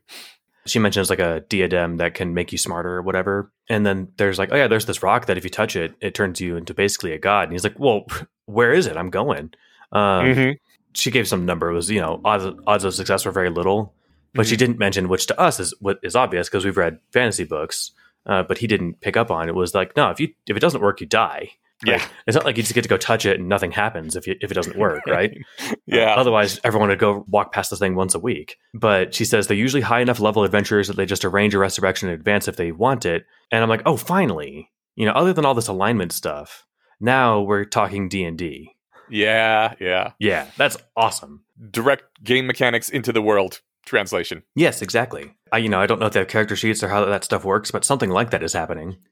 She Mhm. goes on to talk about how her magic works. She memorizes her spells every morning. She gets to cast them Mhm. X number of times a day. You're a level three mage. I think Krista is going to be a main character, so she's not just an exposition an exposition fairy NPC, but you need those in a D and D world, and uh, she's currently serving that role. Absolutely. We are learning a lot about the setup here. Yeah, I found it interesting. We learned also about praying. Uh, to pray, you clear your environment of distractions and kneel on the floor and try to acknowledge that you're in the presence, or could be, of something much bigger than yourself, something that can see much farther, and you think about their priorities and your desire to serve them, and sometimes ask for things, but like the strength to do your will sorts of things, not for things specifically to go your way, since the God knows better about what's best. And having it described like that, like it actually sounds kind of nice. And I guess I just was never taught to pray properly. And when I uh, took this note, I thought about it for a little bit. I think I kind of get the feeling no one is really taught how to pray properly because most religions, most religious teachers aren't rationalists. They just kind of say, you know, hey, mimic me, do this thing. And like eventually people get the vibes right with enough years of bumbling around on their knees to to get to the zone. But if someone had directly told me this is what you're going for and this is what to do, I think it would have been maybe it would have been a little bit easier. I still would have had a whole issue with the God actually not existing and nothing happens part, but it would have been slightly more valuable than trying to have a conversation with an imaginary friend. yeah, and that's usually how it's portrayed and quickly described. And I liked her definition, her explanation a lot more. You know, this is also you can kind of do this without a god. You know, Mm-hmm. people could do this like with a vision board or whatever if you're that kind of uh um I was going to say lo- Yeah. loon loony person, but I can just say person. um, Yes. But you can do this with you know a, a kind of more stoic exercise, right? Mm-hmm. What's funny is uh, you mentioned like the trouble believing, you know, talking to nobody kind of thing. Yeah. Uh, I remembered so there uh, AJ Jacobs was an author who uh, did he, I think he wrote the book uh, The Year of Living Biblically Mm, okay. and he tries to follow everything in the Bible for a year. He did like a at least a few months of like perfect radical honesty where you say everything that's on your mind, uh, Ooh. which caused him some you know real life strife because Yeah. you know wife's friend you bump into her at dinner or whatever and they, we should hang out. It's like no, I don't think that'd be fun. Hmm. And like that hurts Or your wife's worse. reputation with that friend. Or even worse, we should hang out. Yeah, but can I screw you? Right, exactly. So that didn't. I don't think that lasted long. But he did other. He did other crazy cool stuff. Uh, he read the entire Encyclopedia Britannica. The, a quick side note on this is, uh, I remember this guy because I listened to an interview with him sometime in the last several months, but I couldn't remember his name. So I asked ChatGPT yesterday, who was that author Hmm. who spent a year living according to the Bible? He also spent a year doing other interesting stuff, Hmm. and it knew. That was a poorly phrased question, and it gave me the correct answer. It's wild. Do you think you could have Googled that? Would have taken too more time and effort? We can just test that. Okay, Mhm. the first result, the year of living biblically, one man's humble quest. So yes, Google worked exactly as well. However, ChatGPT also gave me other books and kind of like summarized it nicely in a paragraph. But I thought that Google would kind of fail at that kind of really vague question. But no, Google nailed it. All right, so clericism. He gets to realizing that clerics are kind of the power movers around here. They're the cops, they're the politicians. And he says, I'm starting to wonder, wonder whether becoming a cleric is an obvious sort of thing to try if you don't want to get noisily moved around by clerics. and I hate that that would never occur to me, but also it seems obviously correct. And I hope there's lots of downsides to being a cleric, so I have a good excuse not to be one. Kind of like there's lots of down- downsides to working for the government. Yeah, I suspect there has to be, even in this world, right? Like, at the very least, it seems like you actually have to be devoted to the god. The god who grants you your clergy powers would know. It's not like, hey, you know what? I don't want to be bullied by the cops. Can I be a cop now? And it's like, no, that's not how this works. Yeah. I'm so annoyed that that first line of defense, first answer never even occurred to me and probably never would have. I don't think I would have thought of that either. So we also find out that a powerful god, eight planets, came to Golarion, which is the name of this planet, and uh, it took an alliance of all the non-chaos gods to stop him from eating it, and he couldn't be imprisoned. He couldn't be destroyed, so they imprisoned him. That was super fucking neat, and I love that detail. And then also, any of the current gods can let him loose, so all of the gods have to continue thinking that Golarion ought to continue existing, uh, or they could just destroy it, which forces them all to cooperate to at least satisfy each other's values, which again, super neat. I, I this is a great detail about the world, and I'm super into this. Uh, a threat so big that even gods who disagree can form a compact to keep it contained. Mm-hmm. It's pretty baller. Yeah, and also that they all have to not want the world to blow up. They they, they got to make it so that nobody wants to say, you know what, fuck this. I'd rather that there just not be a soup and knock the bowl over. yeah, it's it's you know, uh, turns out you can unite people who would otherwise not cooperate against a uh, a common threat and a shared value of like, look, we all at least want this, right? Yeah, If you knock over the bowl, no one gets to eat. yeah. I liked the uh, the maelstrom afterlife. Or wait, they're yeah, so they're not in an afterlife; they're in wherever. Um, The chaotic neutral afterlife, they turn into chaos beasts, which can't interact with causality. what the fuck? That was my thought. Yeah. So first of all, that sounds awesome and appropriate for chaotic afterlife, but it makes you wonder how they Mhm. could possibly know that. That too. You know, if they can't interact causality, then how did how did anyone ever figure that out? I think he has a similar thought later. Okay. Gods tell them maybe. I, I don't know.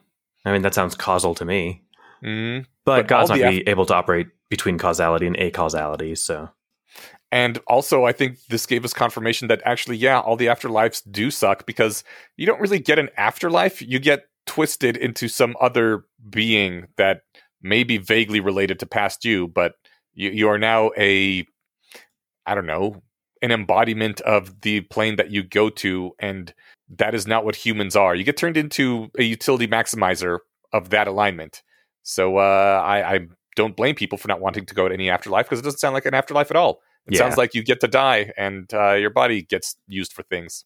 yeah, it's uh, it seems like a drag. And then there's just like, oh yeah, we you all got a few decades. Kind of makes me wonder why they even give them the decades on Earth or whatever. They they need them to breed, make more souls. Hey, you don't need to be eighty to do that.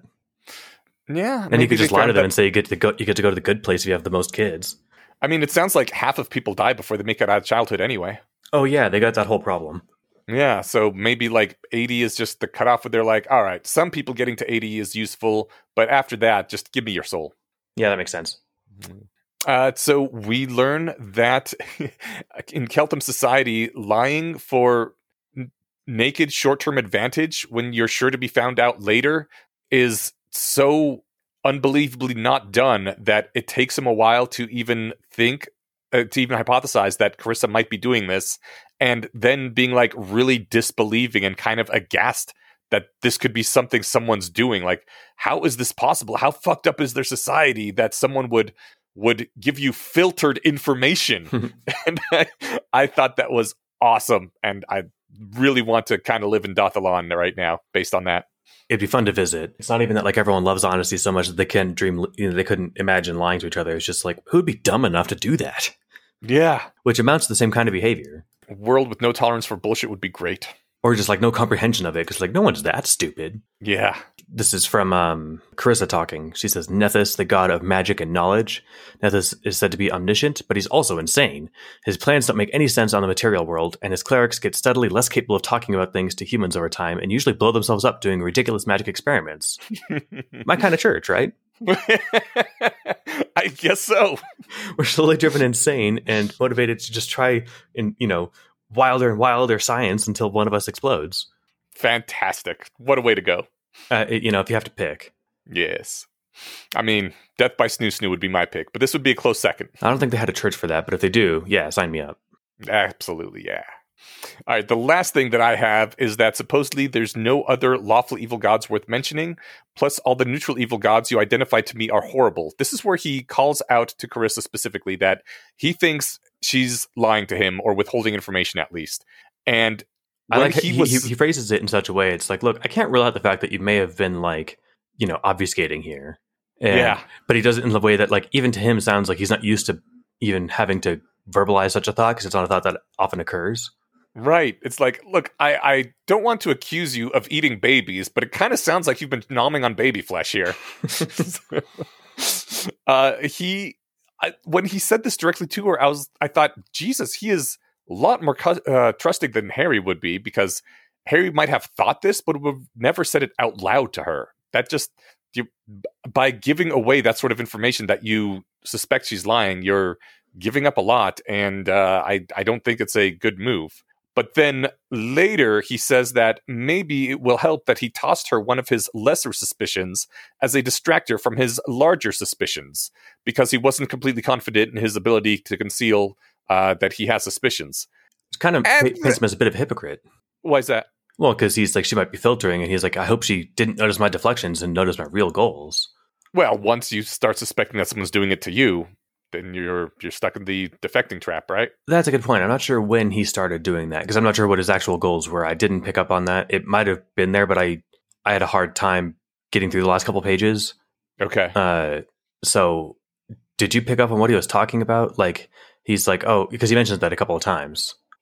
I'm not entirely sure. No. Maybe it is just like become God and overthrow and you know optimize the world. Yeah. And he, I don't think he said that part out loud, but I can't be sure. Yeah.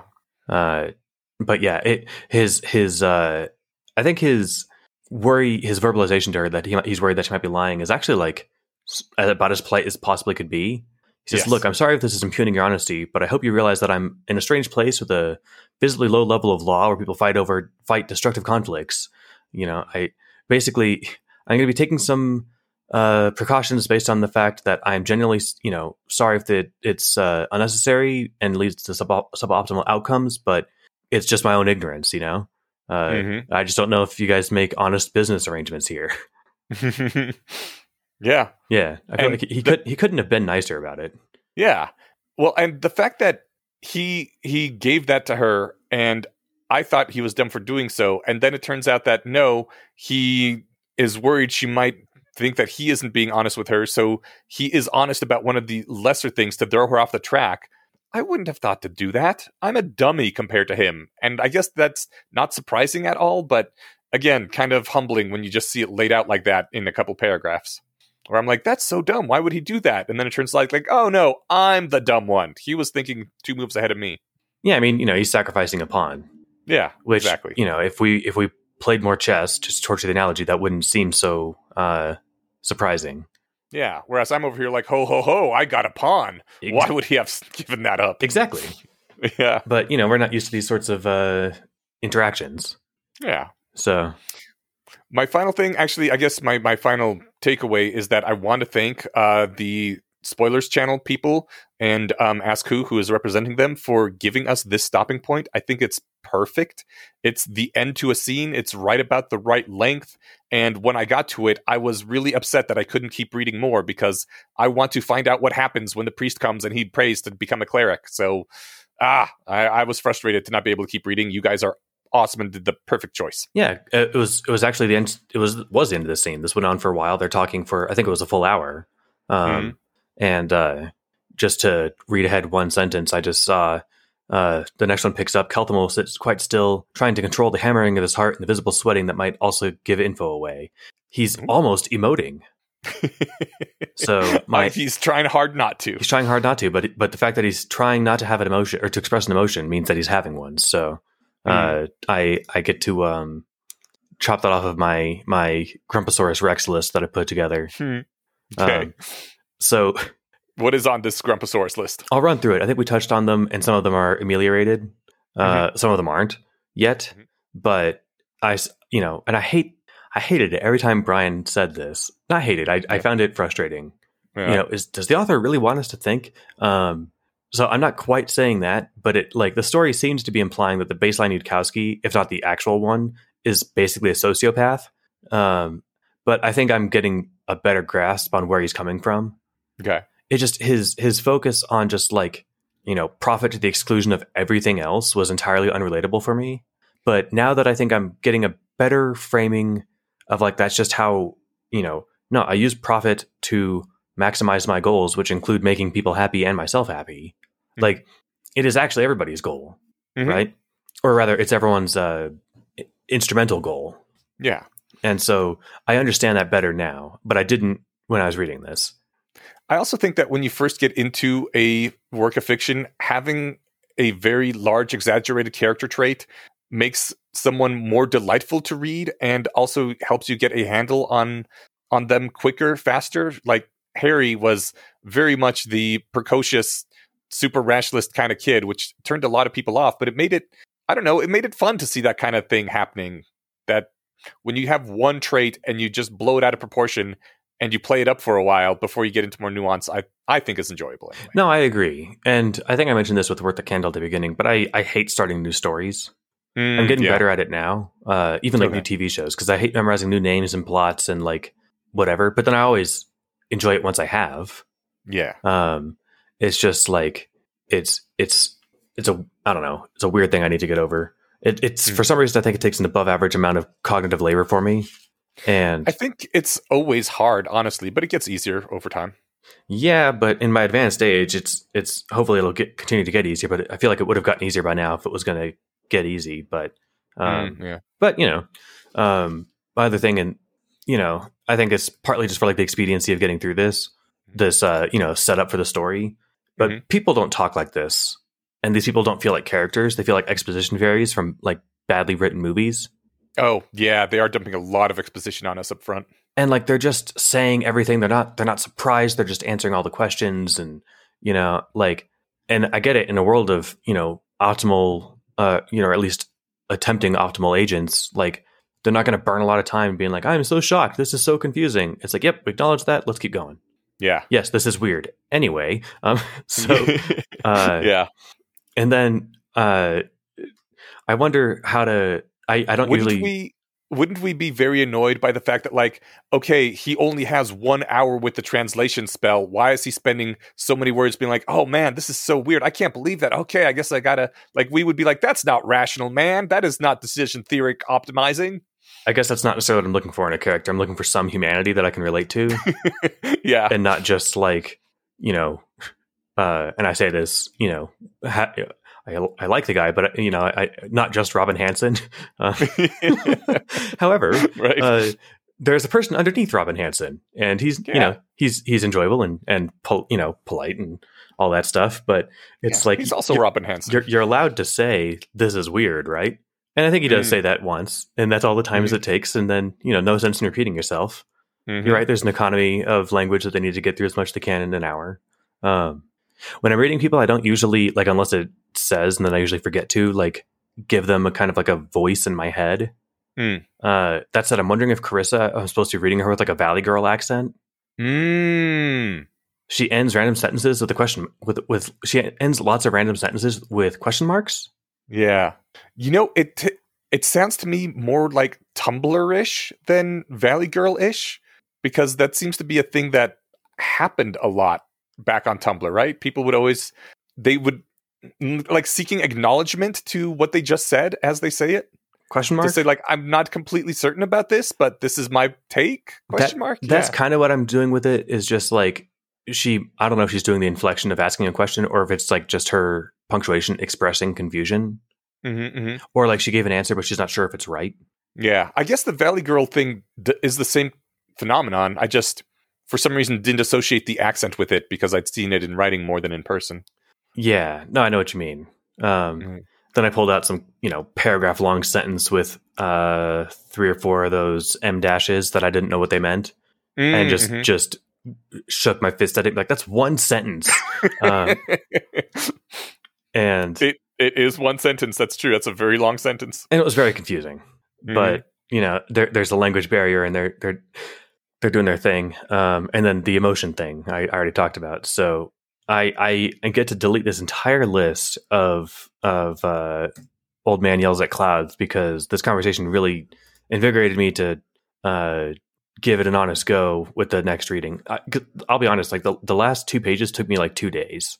oh wow, okay. I, I I just like I said, it, it felt like a slog. Um, Yeah. and I'm just you know my eyes glaze over, and I'm like, oh come on, man, this this is.